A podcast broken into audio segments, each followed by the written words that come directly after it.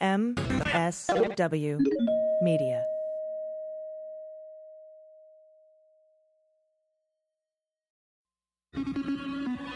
News with swearing. Daily beans, daily beans. Daily beans, daily beans. Hello and welcome to the Daily Beans for Tuesday, February 4th, 2020. Today, the Iowa caucuses, uh, closing arguments in the impeachment trial, new McCabe documents, the Kentucky Russian aluminum plant is facing roadblocks, the GOP threatens to impeach Biden, and next steps after impeachment. I'm your host, AG, and with me today are Jordan Coburn. Hello. And Mandy Reedy. Hello.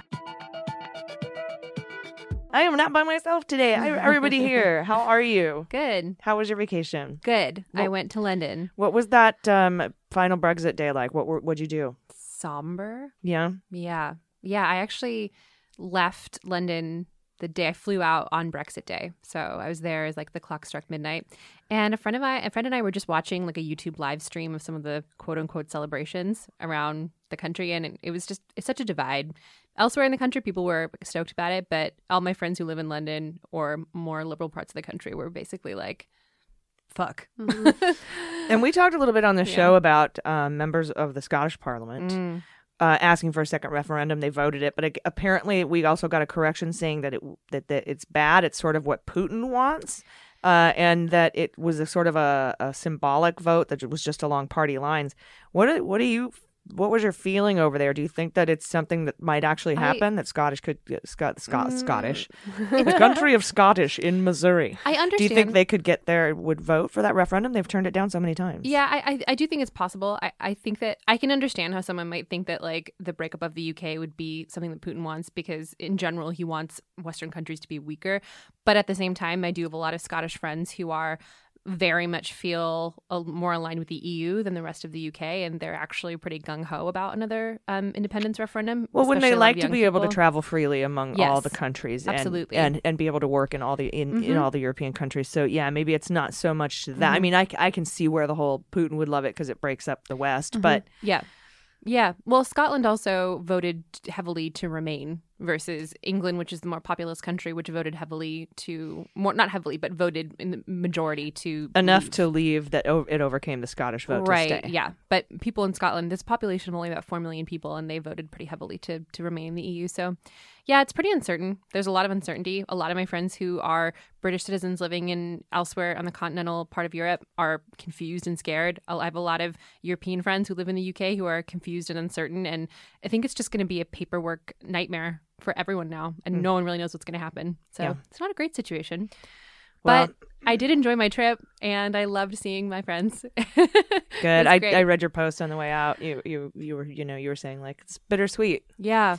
Yeah, Yeah. definitely. because that, that you spent a great part of your life there and Mhm. and it really shaped sort of who you became. Yeah, absolutely. But um happy to be home and uh excited to see what happens here politically. Maybe we will pull ourselves back from the brink and not but we'll see. We will. We will see. that is true, unless somebody can figure out a way to stop time. Uh, and if you can do that, let's find out a way to reverse it. What's that thing in Harry Potter that Hermione had to be able to go to multiple classes at one time? Does anyone know? Ooh, I did not remember. Adderall. Adderall splits you into literal different people. that is how you are so effective. Transcending space and time for productivity.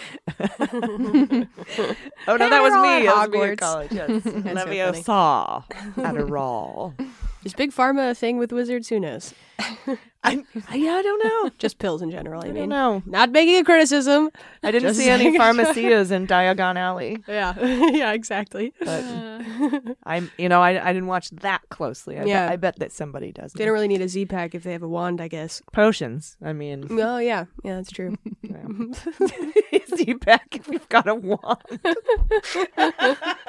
Zicam, you just put your wand up your nose. yeah. Regardia Zicam, and just shove it up there, and then you won't get sick. It's like emergency. Uh, Okay, enough about sticking wands up noses. Uh, we do have a lot of news to get to, and let's do that. So let's hit the hot notes. Hot notes. Okay, first story is interesting. Remember why we call him Moscow Mitch? hmm So Deripaska's $1.7 billion aluminum plant, working with Braidy Industries in Kentucky, with the help of Mitch and probably Rand Paul, is facing some internal issues. Braidy Industries is announcing a management shakeup. Uh, more than just a fucking shakeup, okay? The drama started when Braidy said their chairman, Bouchard, would step down, uh, and the company offered no reason for him, for him leaving or his removal, whichever one it is. And then Bouchard disputed the announcement on public Twitter, which happened, the announcement was Friday, and he says he didn't authorize the company to announce it, and he hadn't relinquished his job. So there's like a weird battle going on. And his name, if the name Bouchard sounds familiar, we told y'all about him last August. And here's the story as I read it from my notes from last August. Craig Bouchard, CEO of Braidy Industries, knew he wanted an aluminum plant, but the oh, this sounds like a children's story.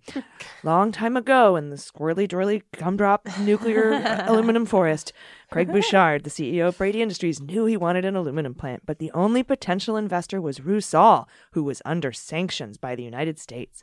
He concluded they had no choice and knew it would be controversial, if not outright illegal, to work on a deal with Rusal while it was still sanctioned. So in January of 2019, he traveled to Zurich to meet with Rusal, who said they were ready to invest if they could get the sanctions lifted. So Rusal put together a lobbying team, as did some in the United States, and ahead of the 2018 midterm elections, a major shareholder in Rusal named dun dun dun, Len Blavatnik contributed more than a million dollars through his companies to the McConnell Super PAC. It was the same week of that lunch in Switzerland that McConnell made a floor speech insisting the deal would continue, limiting Deripaska's influence over Rusal, and they could reimpose sanctions at any time. The vote on Rusal was the next day, and even though 11 senators voted to keep sanctions, it wasn't enough to meet the 60 votes needed to prevent a Trump veto. They fell short by three votes, two of which were cast by McConnell and Rand Paul to lift the sanctions. Ten days later, the sanctions were lifted. Nightmares. You should The um, end. voice a children's book. right? it was pretty good. What's that one? Go the fuck to sleep. That's yeah, Go the Fuck to for Sleep you. is so good. Yeah. That's a good I love book. that though. That was a good angle. Yeah. It, it just happened. Yeah, it does read like that. it's like, did I write like a children's book author Yeah. back in last August? Is that what? Okay.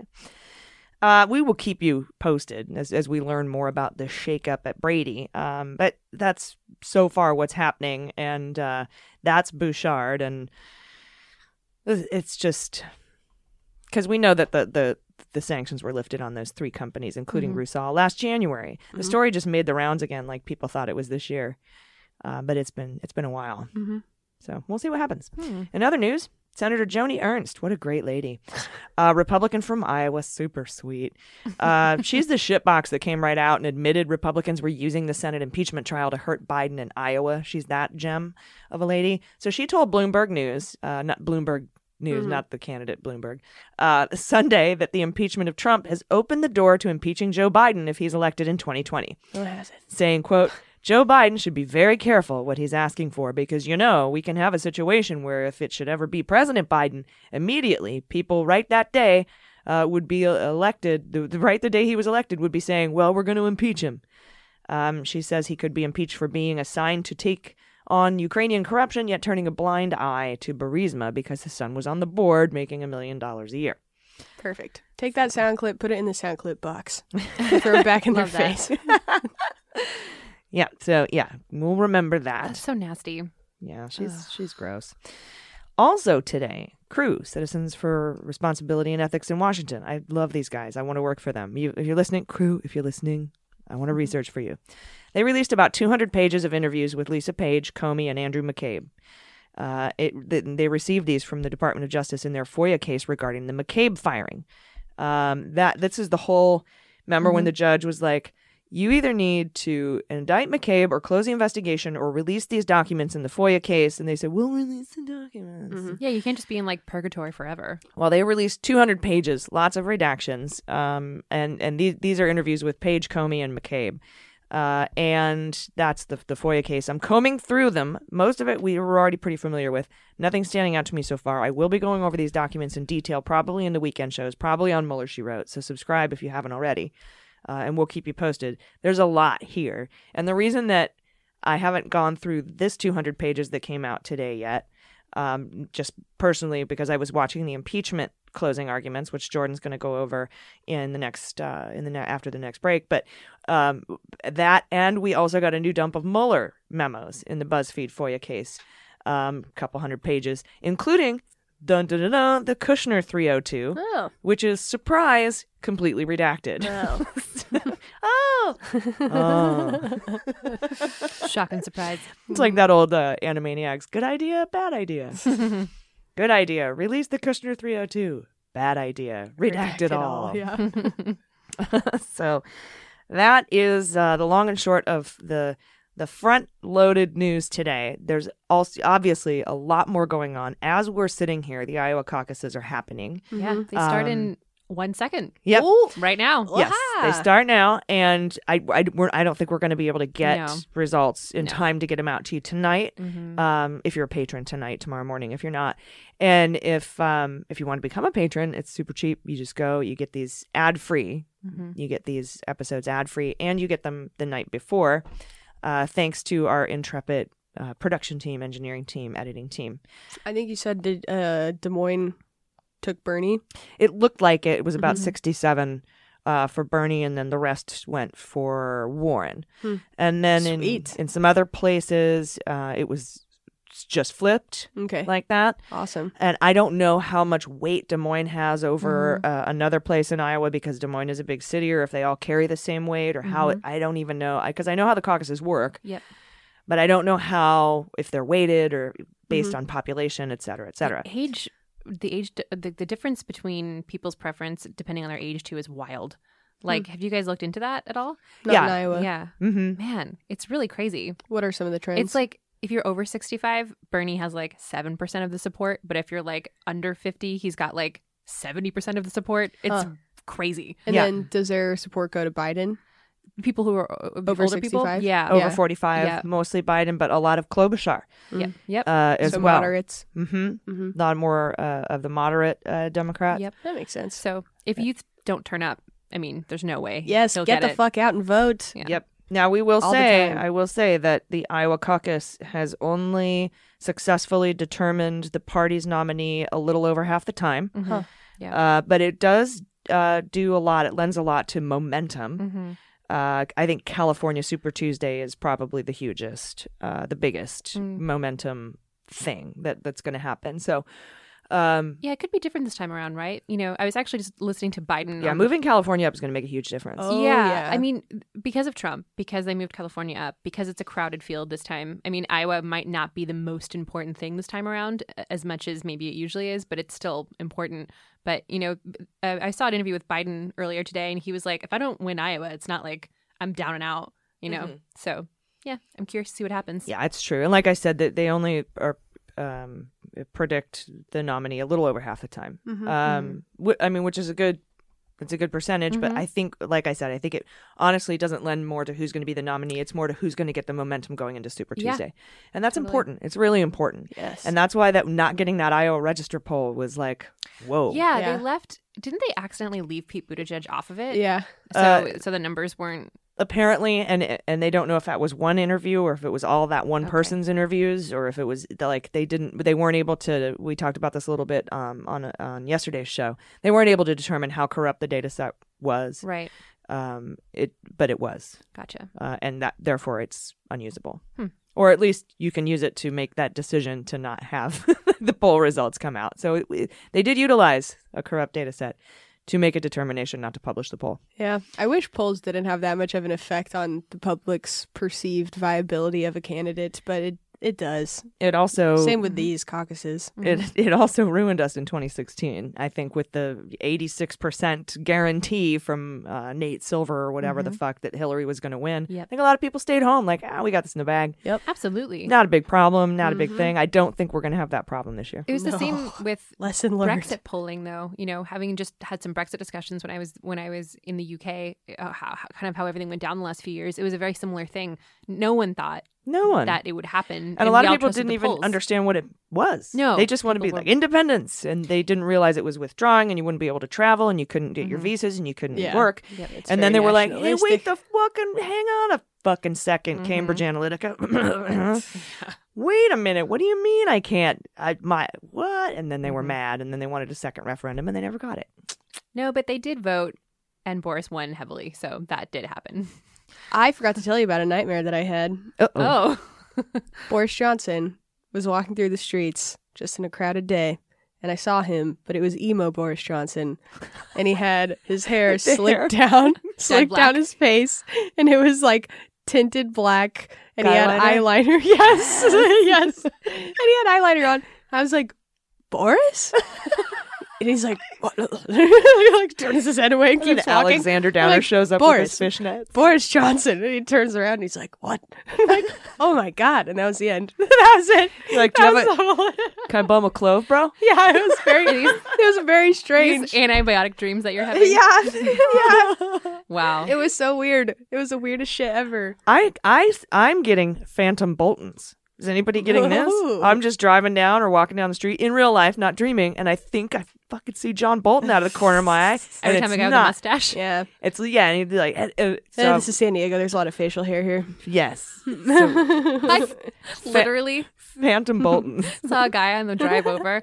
Like I no, not more, more than one. I saw more than one hippies with like long Jesus beards on the way over, Ugh. walking their dogs in their tie dye. I'm not even kidding. Those are so in right now. I now. love this town. that was like my college in 1992. Uh, it's, it's forever the 90s in San we had that old Lord of the Rings poster and all the velvet stuff you had to look into Oh, under the yeah, black yeah. lights Mhm. at, and because um, People there- think it's Portland, but it's not. dude, I loved Seattle while we were there. That was Same. That was college. That's time probably for my me. favorite city. They, So that good. and Boston.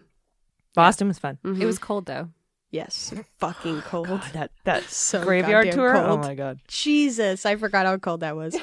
All right, we do have more news. Sorry, we get off. We get sidetracked. Uh, we haven't seen each other in a while. Yeah. Um, thank you for uh, allowing us that uh, banter. Uh, this podcast does contain laughter. Warning. We'll be right back with um, the incredible uh, closing arguments from Adam Schiff right after this break. Stick with us. After these messages, we'll be right back. Hey everybody, it's AG, and this episode of Daily Beans is brought to you by Noom. Getting in shape doesn't have to be about losing a specific amount of weight. It's not for me. It's not about a magic number on the scale. I actually don't weigh myself anymore, but it is about building healthier habits and feeling better about yourself. Uh, whether it's to enjoy exercise again, to feel good about your choices, for me, a lot it's a lot of mental health to you know to get up and move my body, or you know just to gain an improved sense of self self worth and mood. There are many reasons you might want to practice self care. Every person's different, and that's why I love Noom. They adjust to your lifestyle. They teach you the psychology behind the decisions you make, and then they help you keep track of everything, all in one app. From your workouts and your steps to analyzing your diet, your food log, recommending recipes, and they also connect you with a personally assigned goal specialist and a community of other Noomers, all in the same app. I used to have like six different apps for all of that, but it's all right there where you need it. So with Noom, you pick the goals that are right for you, and Noom personalizes a program to help your goals become reality. Uh, they're based in a cognitive behavioral approach and they use personalized courses to help you reach your goals. You don't have to commit to a lot of time either. I don't have a lot of time. None of us have time. It's just 10 minutes a day, and they make it really convenient with the Noom app. Noom doesn't use negative reinforcement, so there's no shaming and no guilt if you go off track, just tips on how to get back on track tomorrow. It's a perfect time to make a step toward healthier habits. Sign up for your trial today at Noom, N-O-O-M dot com slash dailybeans. What do you have to lose? Visit Noom.com slash dailybeans to start your trial today. That's Noom, N-O-O-M dot com slash dailybeans. All right, welcome back. Jordan, what's going on on the floor of the, well of the Senate? Yes. Uh, so we've been struggling personally very much, I know, in the wake of the Senate failing us all. Things have seemed really bleak and quite frankly unbelievable, given the amount of proof against the president and the vigor that all of that proof was presented with. It just blows my mind that this is how it's all going down. And it blows a lot of people's minds, and it really fucking sucks. But Adam Schiff made an amazing speech, closing statement. Um, on the Senate floor today that we really wanted to cover, and I think it's going to fill you all with some really profound emotions. So, since you seem to be fans of the clips, we're going to do a, lot, a bunch of clips so you can just hear it right from his mouth. So, let's get right to it. Kick it off. History will not be kind to Donald Trump. I think we all know that.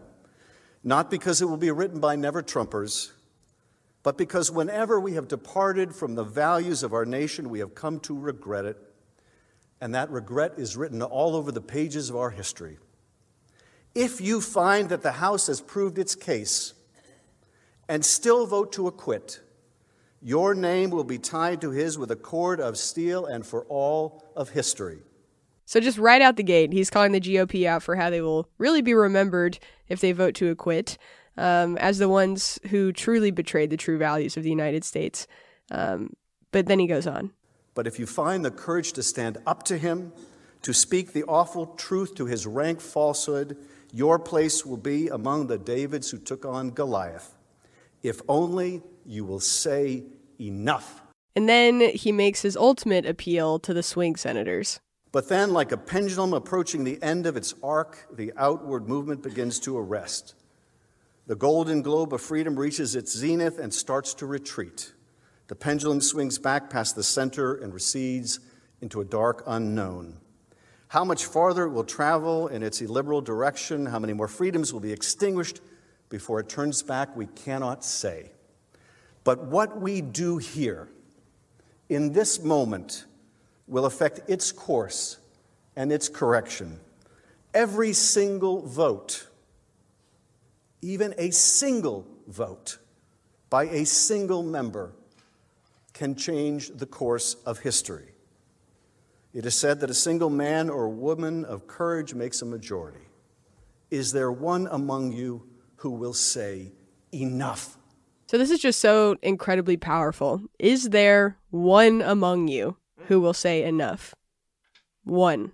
I just I love that so much. Me And too. I was listening to this and I was like getting tears in my eyes, a little dusty, and a little lump in the throat, little justice lump, and um, thinking to myself, I mean, he did so well that final Thursday, you know, of, of the closing arguments on the floor. I was like, yes, but he, I was like, I didn't know he could top it, but he totally did in this one. Mm-hmm. And this is going to be, I think, reread, read, and taught mm-hmm. and heard mm-hmm. for decades Yep. to come. I think so too. And he's quoting James Madison in part of it. I didn't add some of those clips in here, but it's interesting to think he's quoting someone who I imagine um, he's quoting someone in his closing statement. Down the road, I imagine he will be quoted in other people's closing statements, like you said. Oh, that'll be interesting. Yeah. I mean, hopefully we don't have more impeachments, but I bet we fucking will Yeah. because this is fucking capitalism. Feelings from Jordan. Well, when Yes. we when we impeach Joe Biden, uh, Yeah. according to Yeah, exactly. Ernst, I don't think we'll be hearing those clips. But Right. That's very. That's very true. but no, I yeah, I didn't even think about it. I didn't consider that like Mm-hmm. because I know I know that the that they've played like in this impeachment trial they they played some of the impeachment speeches made by some of the folks that are still here like Lindsey Graham and Mm-hmm. Zoe Lofgren and from back in the day and Ken Starr um, but most of the quotes came from Hamilton, Madison, Mm-hmm. like the old stuff, the framers, the Federalist Papers. Yes. Uh, but yeah, I think you're right. Just I think to- it's lofty enough. it was so good. hmm Yeah, it, it was so good, and it was an incredibly. I would imagine just like emotional daggers into the colden hearts of these Republicans because you know you've heard them, you've heard Democrats make references to like, you know, I know that you guys talk in the halls amongst yourselves like this shit isn't cool. So how about you fucking act like that when you come out onto the floor, you know? And I wonder if those senators are sitting there just and, and if it permeates them at all the fact that this is a front mostly that they're putting up and maintaining so that the Republicans can maintain power. That's all this is. Everybody knows what he did was fucked up.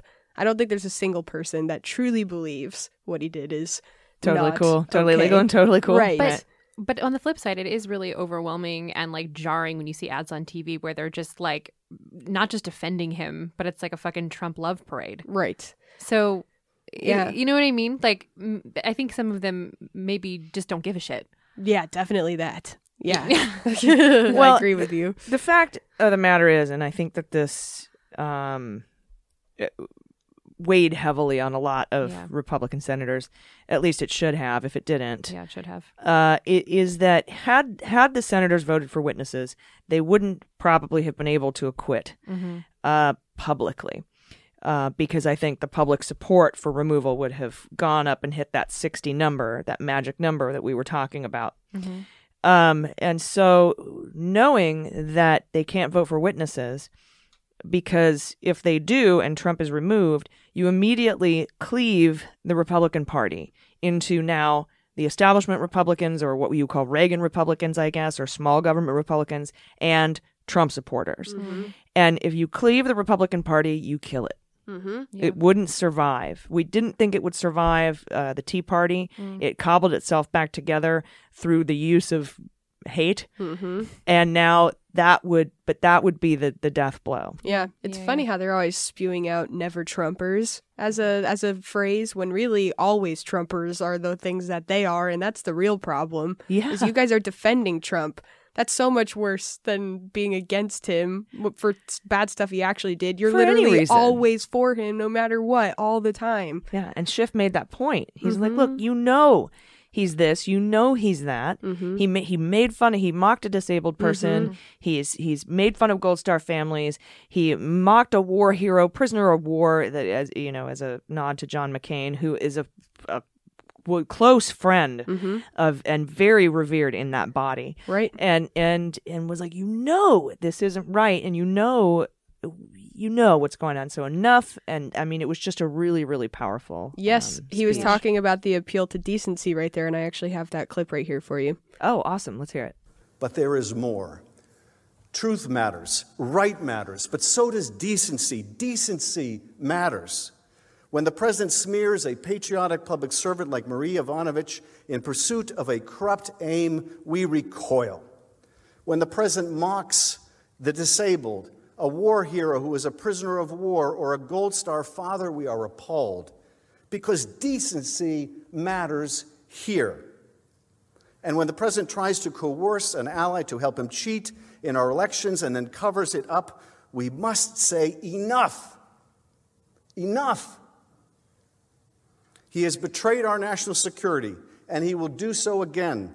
He has compromised our elections, and he will do so again. You will not change him. You cannot constrain him. He is who he is. Truth matters little to him. What's right matters even less, and decency matters not at all. I do not ask you to convict him because truth or right or decency matters nothing to him, but because we have proven our case and it matters to you. Truth matters to you. Right matters to you. You are decent. He is not who you are.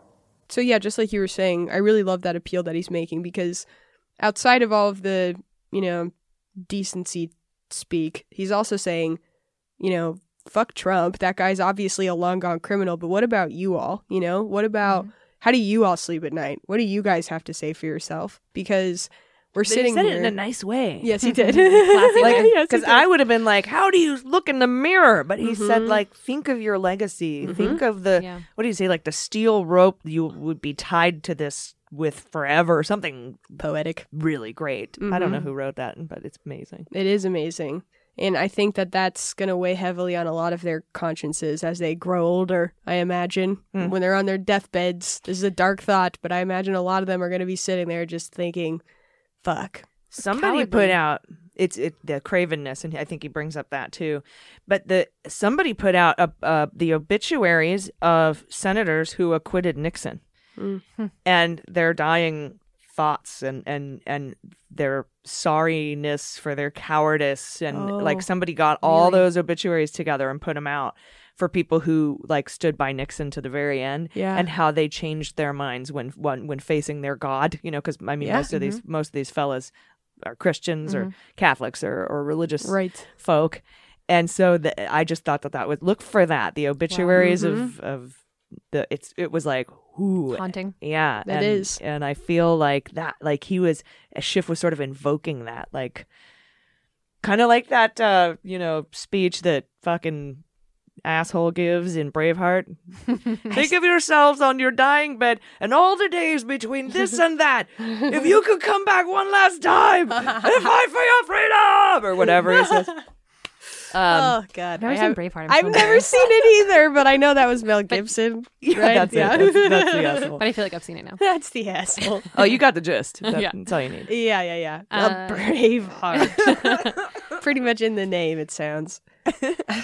But yeah, yeah, it's it's. Would you trade I all the days between this one and that for it's- a is it? Scottish? Yeah, Yeah. I'm, It I'm is? terrible at No, the no, no, no, Scottish you're accent. good. I, I was just wondering where the plot happens. Is it Scotland, Scotland? when they're is trying to get their freedom from. Uh, oh, interesting. The UK. Mm, Interesting. Oh. Not like that's a long-standing uh, concept or anything at all. Uh, you They know. bring it up in Trainspotting too, but in a different way. in a heroin way. Oh, I love Ewan McGregor so much. Mm, me too. Um, I like uh, John Sick Boy in that myself. Oh yeah, yeah, yeah, yeah. yeah. Great soundtrack. Um, Anyway. yes. Any anyway, just to round it out real quick, um, I want to play the last piece of this closing statement just because it's incredibly powerful, like you would think. So here it is. It may be midnight in Washington, but the sun will rise again. I put my faith in the optimism of the founders.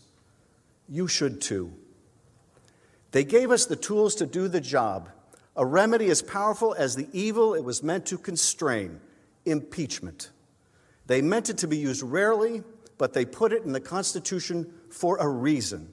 For a man who would sell out his country for a political favor, for a man who would threaten the integrity of our elections, for a man who would invite foreign interference in our affairs, for a man who would undermine our national security and that of our allies, for a man like Donald J. Trump. They gave you a remedy and they meant for you to use it. They gave you an oath and they meant for you to observe it. We have proven Donald Trump guilty. Now do impartial justice and convict him. I yield back. Do impartial justice and convict him. Yep. So fucking good. Thank you, Adam Schiff, for everything. I think everyone can agree. I think everyone now, not just historically, I think everybody now pretty much agrees that he did an incredible job. He has Absolutely. just carved out a legacy for himself mm-hmm. in a matter of weeks, in a matter of hours of speaking. Uh, and it's just, it's just, it was great to watch. I, I, I, I this is going to sound weird, but I, I'm, I feel lucky that I was alive for it. Yes, definitely. Absolutely. I was talking to Ryan about that, just thinking when we're older and people are asking us about what this was like, you know, they're going to be asking questions like, wasn't it crazy? Like, how crazy was it? And what did you do? Right. And what did you do? Yeah. And and I was thinking my first thought is this isn't crazy. It's just really sad. It's just so profoundly sad. Mm-hmm. And it is crazy, I guess. And I imagine people that haven't lived through it or wouldn't have lived through it are just going to think, "Oh wow, what what a fucking wackadoodle time that Donald Trump, a reality show man, got elected president and all this shit happened." But really, it is truly somber. The entire thing, not just the act of impeachment, but all of this has been so somber. And Adam Schiff dealt with such a delicate time so responsibly. And I think it's been a religious res- like experience for me almost watching him throughout all of this and all the other house managers too because they've all been incredible. Yeah. I think of when people ask me about this, you know, I don't know how much longer I'll be alive, but you know, if they keep my head alive, you got a while. Um, I'm gonna invoke the Cory Booker quote. Um, when he said, because this get, this gets me every time when he said, "If if America hasn't broken your heart, you don't love her enough," mm-hmm. and that makes me think of this time. Mm-hmm. Yeah, when I was just visiting my friends in London, we were talking a lot about politics, and I have a couple of friends who still have, you know, a mildly anti-American sentiment, as some British people tend to do, and questioning before why. or after trump Um, just in general. Oh, since I traveled to Europe yeah, when I was right, right. 16 in the 90s, I put a Canadian patch on my backpack. Yes. Yeah. yeah And pretended I was an American. i remember when i went to england they told me to do the same thing I mean, I like, don't know. just say you're canadian your life's going to be way easier I mean, they don't have legs to stand on now because they have forests. But anyway, um, some of my English friends were asking me, like, "Well, did you really, you, you really like it? You, you like it over there, despite you know listing off X number of things that are wrong with the U.S." And I was like, "Yeah, I fucking love it. I moved here for a reason. you know, like, yeah, there are things that like break your heart about it, but I wouldn't be here, and I especially wouldn't be spending you know, my time working on something political if I didn't give a shit. mm-hmm. You know, Mm-hmm. so even people who are newer to the country or who are not from here still find things about it that are really lovable, oh yeah you know. And Yeah. it's like The Rock, Dwayne Johnson, for especially example. The Rock. God. the super bowl though That halftime show was awesome. I don't know Fuck anything yes. about American football. And I know that your listeners are gonna laugh when I call it American football, but I don't know anything. It's, it's the one thing I have not. Yeah, I don't know anything I about know- American football. I don't. I know. I, I need to learn about it. I feel like they, they won't give me my citizenship until I do. Well, you know, a lot of people are morally on the fence anyway, so you oh, got Okay. time to make the decision, I think. it's, it's to be determined how much people are going to support that like sport over time. Yeah, That's a good American sport, right? It is, and there's better heads. Okay. Yeah. I feel like I like less, hockey. less concussions yeah. in that sport. Yeah. There's a lot of things wrong with uh, American football. Don't But get me wrong, but that halftime show Dude, yes. was Oh, amazing. I don't know anything about it. What happened? Oh, it was J Lo and Shakira, Mm-hmm. and so it was just like this whole like homage to all of their work, which is just incredible. But then it was also like amazing dancing, obviously, A lot of politics. a lot of politics. Really? Yes. First of all, she came out in this Puerto Rican flag, feather floor length, J-Lo? like yeah, and they Fuck pull yeah. off. Oh, and then they're doing this whole thing. it whole had like thing, the U.S. flag on the back and then Puerto Mm-hmm. Rican flag on the other side. and then they had uh, these children in cages. Oh shit. and who started singing like "Hear Us" and all this other stuff, and and then they sang "Born in the USA" for a minute about the immigration poke there, and then they fucking shook their chaunches in front of the whole world, and it was hot and awesome, and I loved it. Mm-hmm. Sweet. The I'm crotch slide, Google the crotch slide.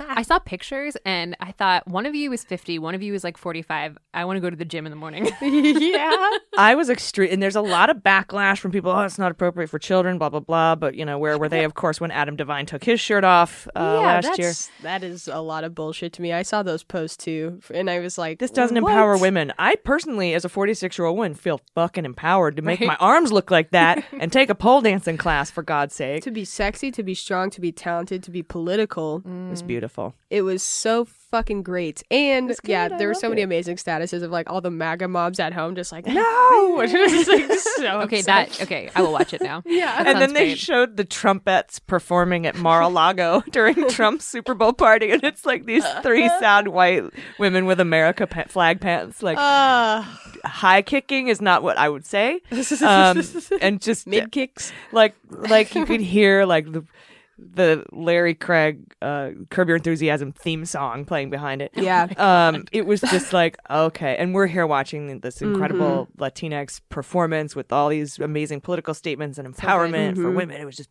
ah, it was badass. That moment when Shakira and J Lo shake their butts together, literally, Ryan was sitting next to me, and it, it ha- it's like two seconds. It's just like, buh, buh, buh, buh, right? And he was just like, oh, God, like he had the most like involuntary, reaction? yeah, the most involuntary response. He was like, oh, sorry. Yeah. I was like, like he never responds to stuff like that ever, and it was like the most powerful thing. I'm like, yeah, dude, I'm right there with you, man. boners across hot, dude. Oh my God, it was so hot. it was rad. the whole thing was just. I thought it was great. tasteful. I don't know. I thought so too. Very. Also, it's like like Latin culture s- is different than like American culture too. There's there's a lot there's a lot more I think like reverence for the female form i- Yeah. that shows up in a lot of And the different booty. ways and the booty that does not exist in America.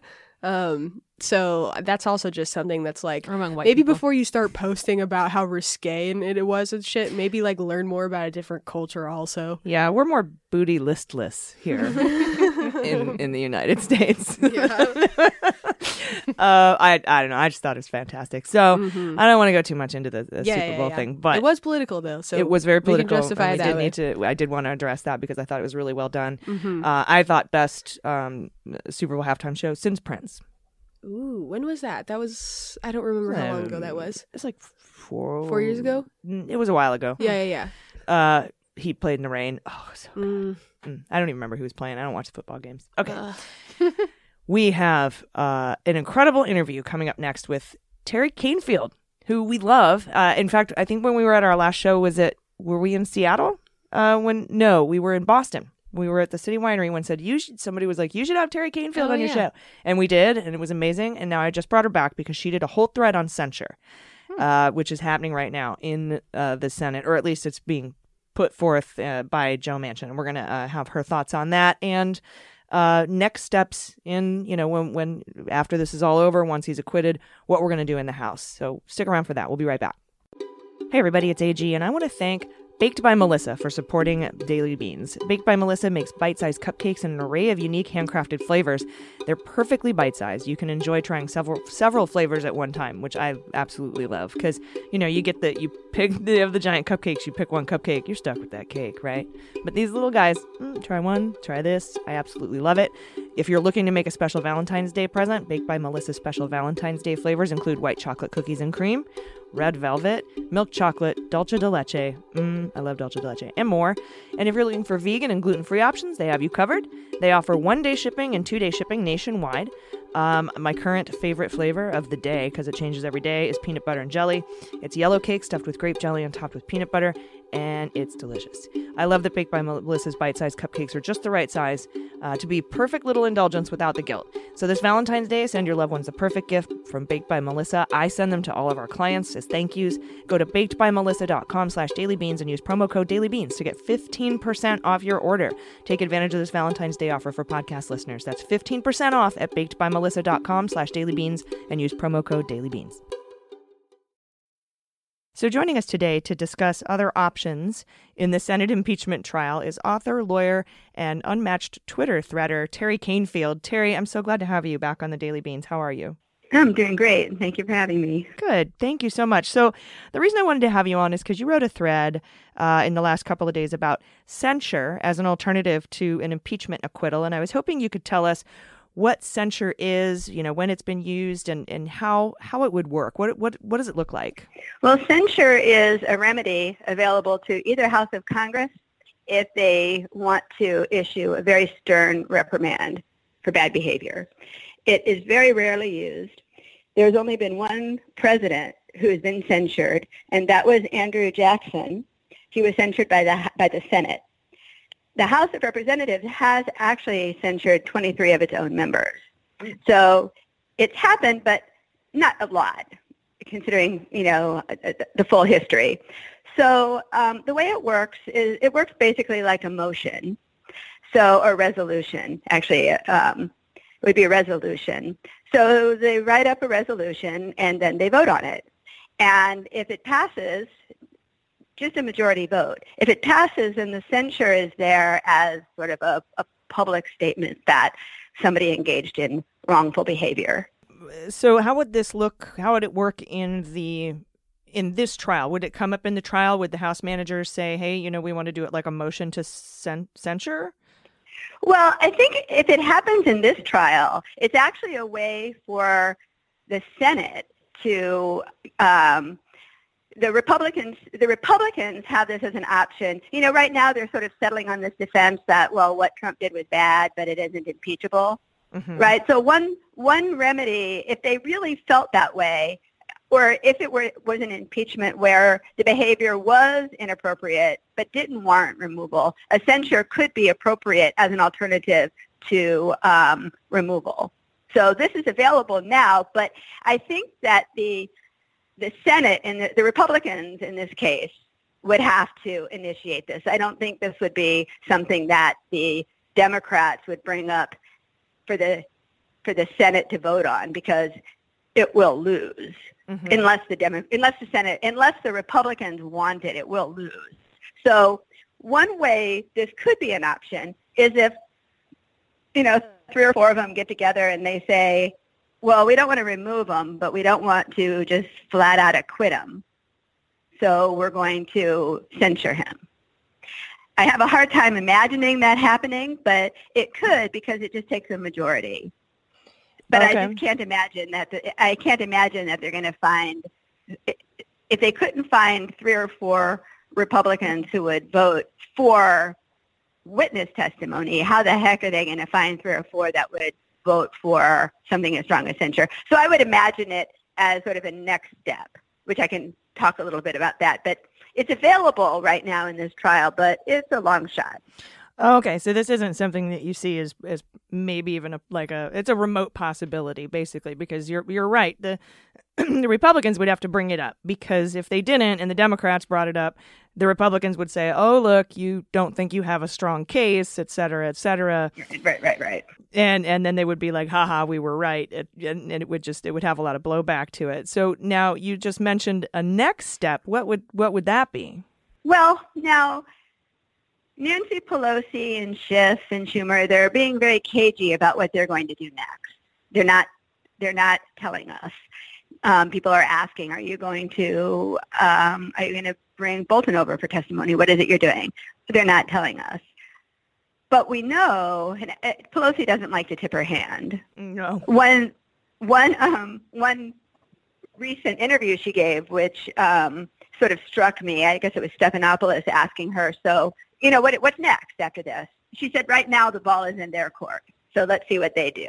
Well, once they acquit the president, then it's out of their court again, and then we move on to next steps. And the way that I see it playing out, I mean, some things I can say for sure. We know for sure. The the Democrats aren't going to fold up their tents and say, okay, well, I guess that Trump really didn't do anything wrong, and we're just going to like, you know, roll over. They're not going to do that. They're going to continue investigating, and all of these cases are still in the works. The McGahn case is still in the works. The tax cases are still in the works. The subpoenas are still in the works, and so they're they're going to continue they're going to say that they're continuing with an impeachment inquiry because if they don't, then they're going to get blowback from that, right? So that doesn't mean people are going to get excited and think they're going to impeach again. They're going to say that they're continuing with, with an impeachment inquiry because it gives them, um, they want to leave their options open and it also makes their cases stronger for continuing to investigate. So things are going to come out very soon. Things are going to come out with Bolton, with um, possibly Mulvaney if they are able to testify, test, uh, get his testimony. So what are they going to do next? And when they get this evidence, let's suppose, sort of spitballing here, let's just suppose that the tax, they get the taxes, and the taxes show that Trump has been laundering money for the for the Russians, and that he is really broke and entirely propped up by Russian money. Let's just pretend that that's. Uh, yeah, let's just let's just sort of spitballing here. So let's say that in June they have this evidence and they have the accountants look at it and this is what it shows. What are they going to do? Well, I don't think I have a I don't think they're going to impeach again. So this is where censure comes in. So I don't have all the information they have, and they have an amazing legal team. The House has an amazing legal team. But the way I could imagine it playing out is they they write a censure and they say, maybe not in the censure, but they say we're not going to impeach again because unless we get some assurances that they're actually going to conduct a, a real trial. But because we have no belief that they're going to, we aren't going to impeach. A statement like that, just to, to stop there, a statement like that puts the spotlight back on the kind of trial that the Senate had. Mm-hmm. Then they say, because we don't trust them to conduct a fair trial because it was such a sham, we're going to publish a, a censure. We're going to make it, we're going to censure the president. And then they censure him. They say, you misled the American people. You committed a fraud. You perpetuated a fraud. So they censure him by saying you've perpetuated a fraud, you really don't have any money, you're entirely propped up by the Russians, and this is a national security risk because they've had this blackmail over you all the time. But we're not going to impeach you. We're just going to censure you and say this was really, really, really bad behavior. Well, that does a few things, right? Like I said, it puts a spotlight back on the fact that the, the Senate conducted a sham and they can't be trusted to carry out their constitutional responsibility, which is they, the Constitution says they are the sole triers of impeachment. So they can't be trusted to carry out their constitutional duties, and it's really, really bad. And it allows them to put the spotlight back on the wrongful behavior. Right. So bring, bringing it back up again in the summer, maybe after some voters have forgotten uh, about the sham trial. They're they're bringing it up again, and they're doing a, an official uh, act to to censure the bad behavior, um, as opposed to drawing up articles and sending them over again for the multitudes of reasons that we've already talked about. That being a mistake. Exactly, and I think it would be a great idea um, because yeah, it puts the spotlight back on. You could do it more than once because censure doesn't. Um, you know, nobody has to do anything with a Senate trial.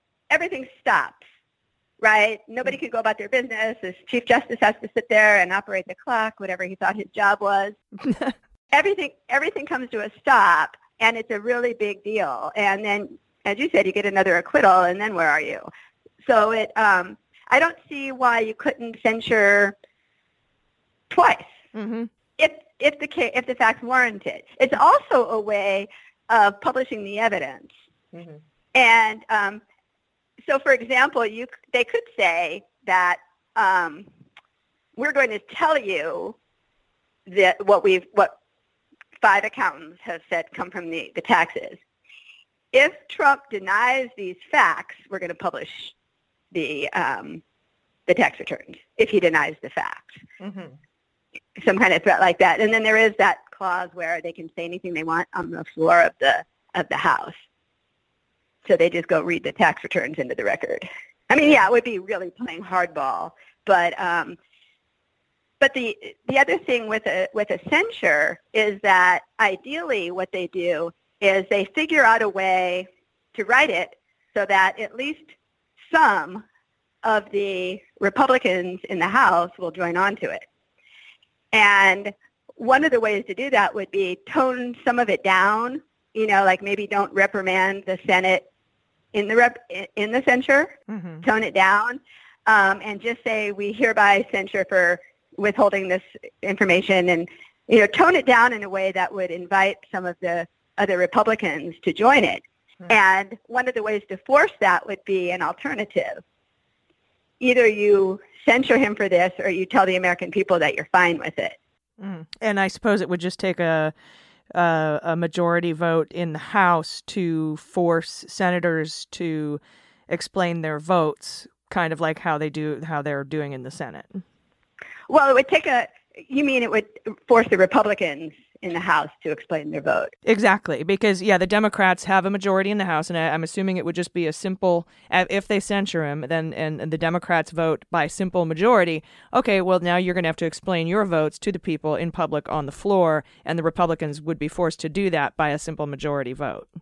And there's also a way, I think, to, you know, to tone it down and phrase the resolution in a way that if you vote no, it's sort of self-explanatory. Yeah. Plus, we also have the Senate uh, Republicans in the Senate saying he did it. It's not the coolest thing ever. It wasn't the perfect call. It's not impeachable, and that can be used in a case to present to Republicans in the House.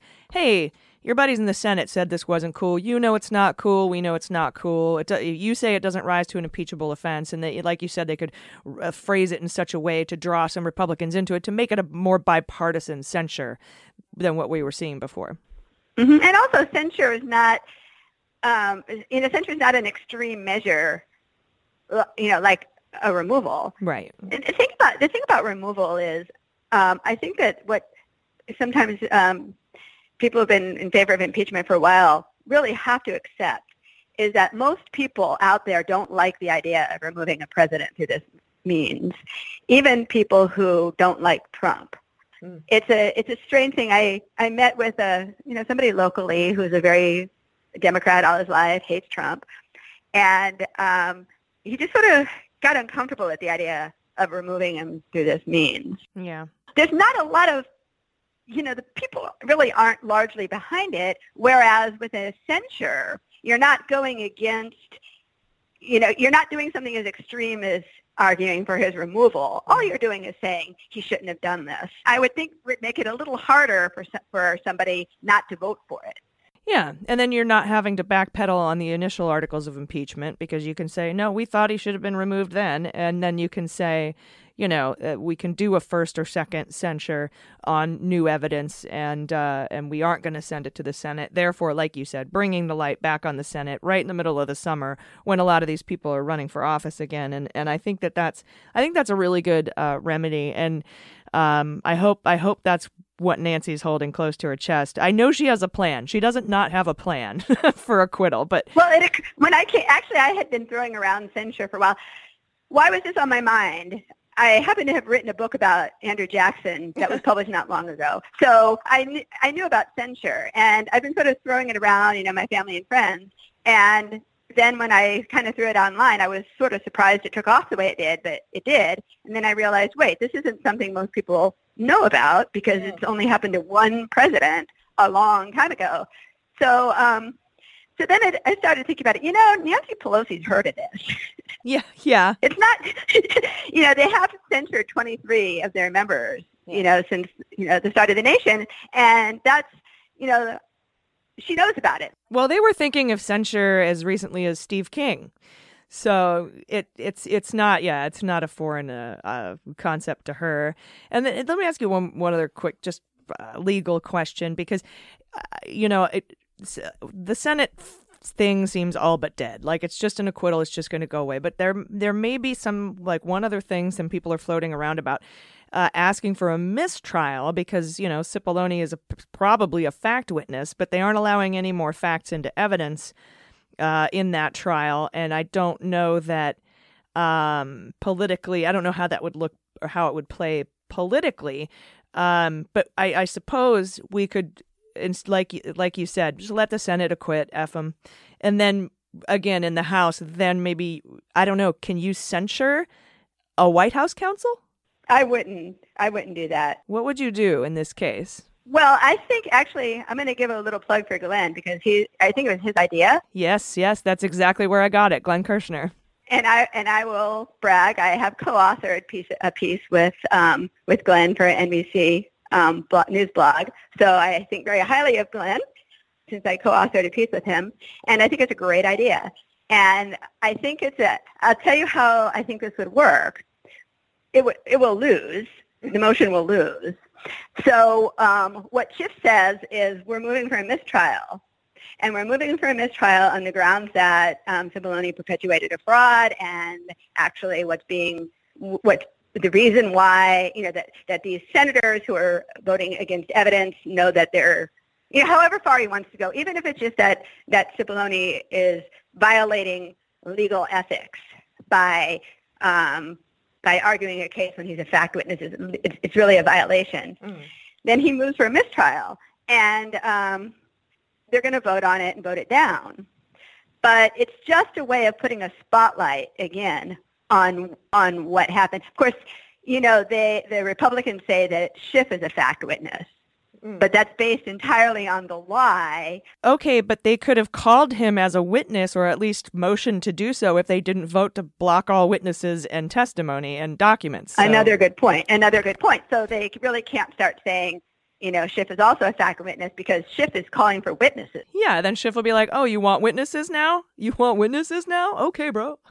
Very good point. Very good point. So I think that the, if Schiff says we have a motion for a mistrial and we want permission to present the motion tomorrow when we're prepared, or you know he wants to make sure that it, he doesn't submit it and then it's shot down like in the next 10 minutes. He, he needs, which is by the way, I think we can see now exactly why Pelosi held on to the articles because she knew darn well what was going to happen oh yeah. she wanted to make sure that everyone saw it. So it's a great idea. Um, I don't know if they're eh, going to do it. And um, what I'll say about that is it's a smart idea. It's very clever. They have um, they have Barry Berke. They have Norm Eisen.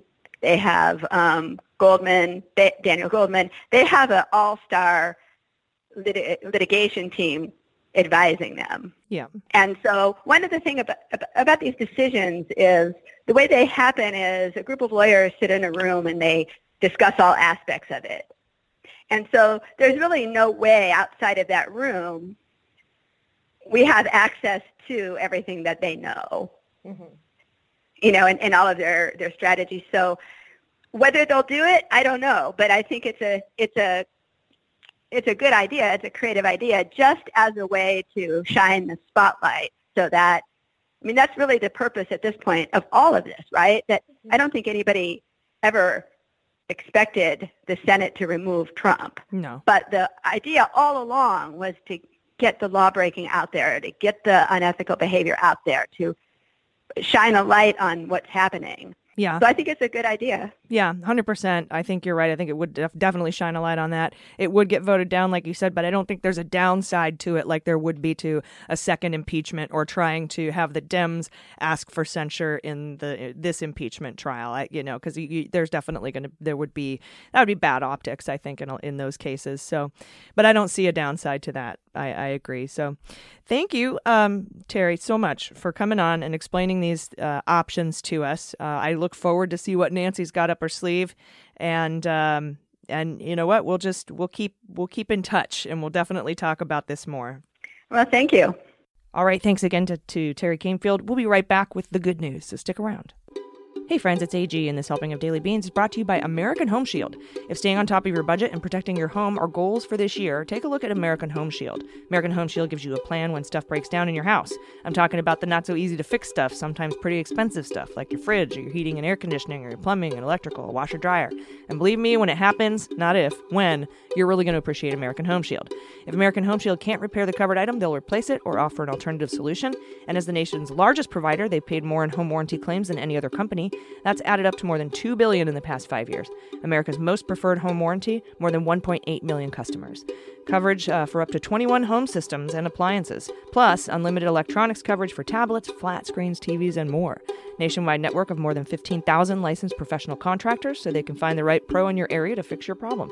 No inspections needed, no proof of maintenance required. Coverage available no matter how old your systems or appliances are. Plans and pricing to fit every budget. It helps protect your home and plan for the cost of unexpected repairs. At my house, things are constantly breaking down, and I'm dealing with the hassles of doing home repairs. Uh, I can't do it by myself. It's frustrating and time consuming and expensive. So I have American Home Shield. It's awesome. Go to ahs.com slash dailybeans and save $50 and start protecting your home and budget from inevitable breakdowns. That's ahs.com slash dailybeans for $50 off any plan. American Home Shield. Be sure with the shield. Limitations and exclusions apply. See plan for details.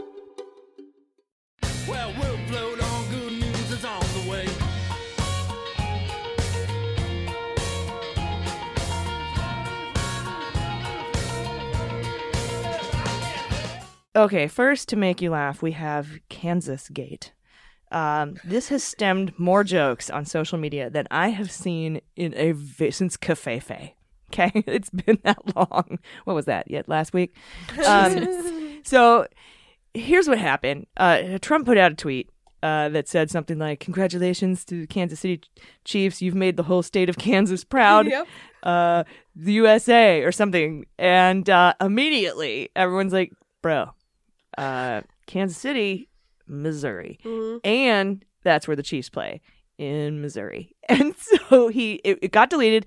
And he re put it back up with Missouri on there, but not before everyone had their sharpies out, redrawing the state lines between Missouri and Kansas, and it was absolutely awesome. So funny. I saw a Dorothy meme that says, "Toto, we're not in Missouri anymore."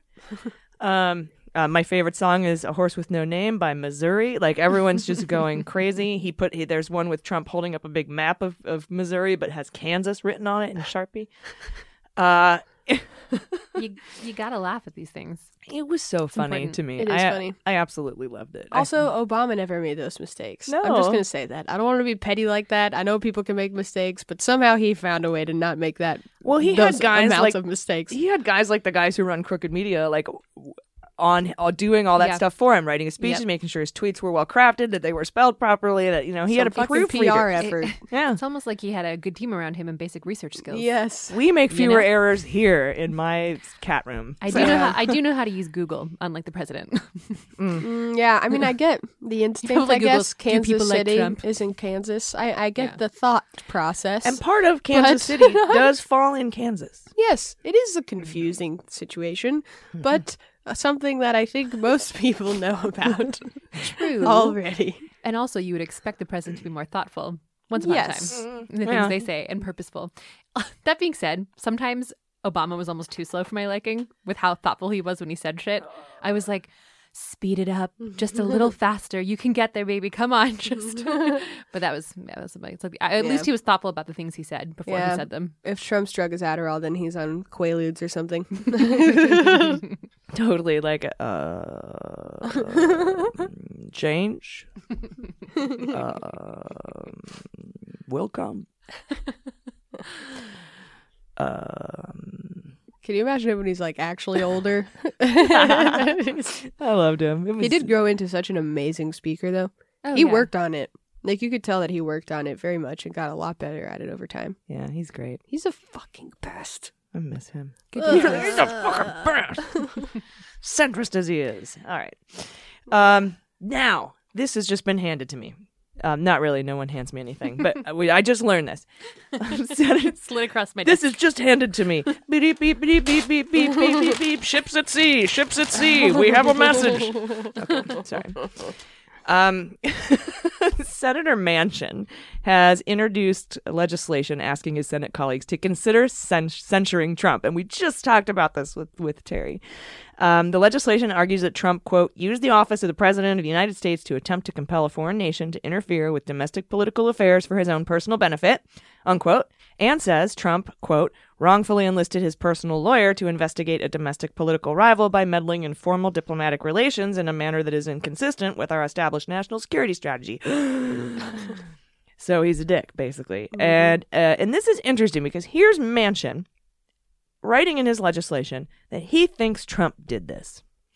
Um, he also adds, quote, Trump hindered the thorough investigation of related documents and prohibited Congress and the American people from hearing testimony by firsthand witnesses with direct knowledge of his conduct. So this is basically Manchin saying he did all this. Let's censure him, which is sort of a message that he doesn't think it's impeachable. And I'll keep you posted on this development. But as we hear more, right now all eyes are on the Iowa caucuses, really. So I can't find too much on this. But there are reports uh, from the Hill saying that Manchin doesn't have the votes to censure him. Um, and some are saying, like Ryan Goodman and myself included, this could be a way for Manchin to pave the way for an acquittal vote for himself to justify voting to acquit Trump on Wednesday as a Democrat, and also giving Collins and Murkowski the room they need to acquit him by saying, well, there was a censure. I'm down for that. I don't think this is impeachable. So they're actually all landing on the fact that soliciting foreign help to cheat in an election is not an impeachable offense. That's where they're writing it down, and that's where they're landing. Right. It doesn't sound like he's doing it because this is the best, the next best thing. I don't feel like that. Yeah. Um, although some on Twitter have jumped down my throat saying you don't know what's in Manchin's heart, uh, and I'm like, oh well, you know, hey, let's see what happens. But I don't think censure is a good idea because it'll get voted down. He'll get acquitted anyway, and now it provides cover for people who want to vote to acquit him, who otherwise would have a hard time voting to acquit him. But we'll keep reminding everyone about who voted to acquit him and who voted to block witnesses and documents. Yeah. Other good news, actually, time for a little Schadenfreude. Teen climate activist Greta Thunberg has been nominated for the Nobel Peace Prize for her work in climate activism. This is the second time. Thun- Thunberg, whose Fridays for Future movement has helped spark similar youth led climate demonstrations across the globe. She was first nominated for this honor last year by a group of Norwegian parliament members. If she wins, she'll be the first recipient for climate activism since Al Gore won in 2007.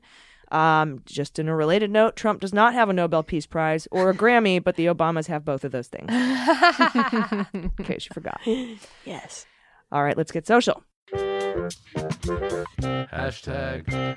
Trending in entertainment today, because Iowa caucuses are obviously number one. I want to go a little south here and say hashtag Hamilfilm is trending, as Lin Manuel Miranda has confirmed they are making a movie adaptation of the Broadway show Hamilton, and it's being said it will star the original Broadway cast. Oh fuck. Sweet. yeah. That's awesome. we saw Hamilton in where were we? San Francisco. yes. Truly amazing. Remember that one chick that wouldn't stop crying the whole time and singing the words? It was like, hey, everyone else also paid five thousand dollars for these tickets. I Keep am it together, Karen. yeah, keep it together.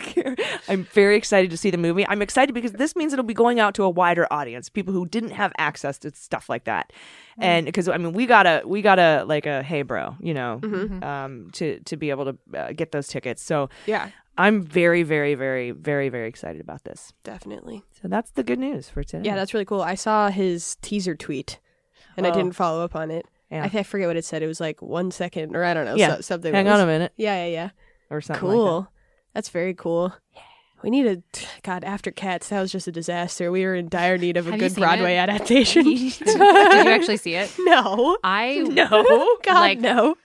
Wanted to go see it while it was still in the cinemas, and then I, I don't think that it was playing anywhere for about long enough. Yeah, maybe I'll get super stoned and go see it one day in my own house. That probably happened a lot more. Invite me over. Yeah, probably happened way more. We'll have snacks. yeah, than yes. sober people in the theater. I watched enough scenes to just cringe, like so. Yeah, I was just Ugh. God, ugh, bad. Remember when Sonic had teeth and they fixed it? Yeah. All right. uh, that's our show. Any final thoughts? uh, another good news block. My little sister got her driver's license today. Heck yeah. She passed the test first time. Congrats, Jordan sister. Yes, very Sister exciting. drivers, no survivors. Mm, mm, mm, Everybody, mm, look out. Where mm, she? So we know not to be on the roads. Uh, she is. Um. I'm kidding. Oh, way. okay.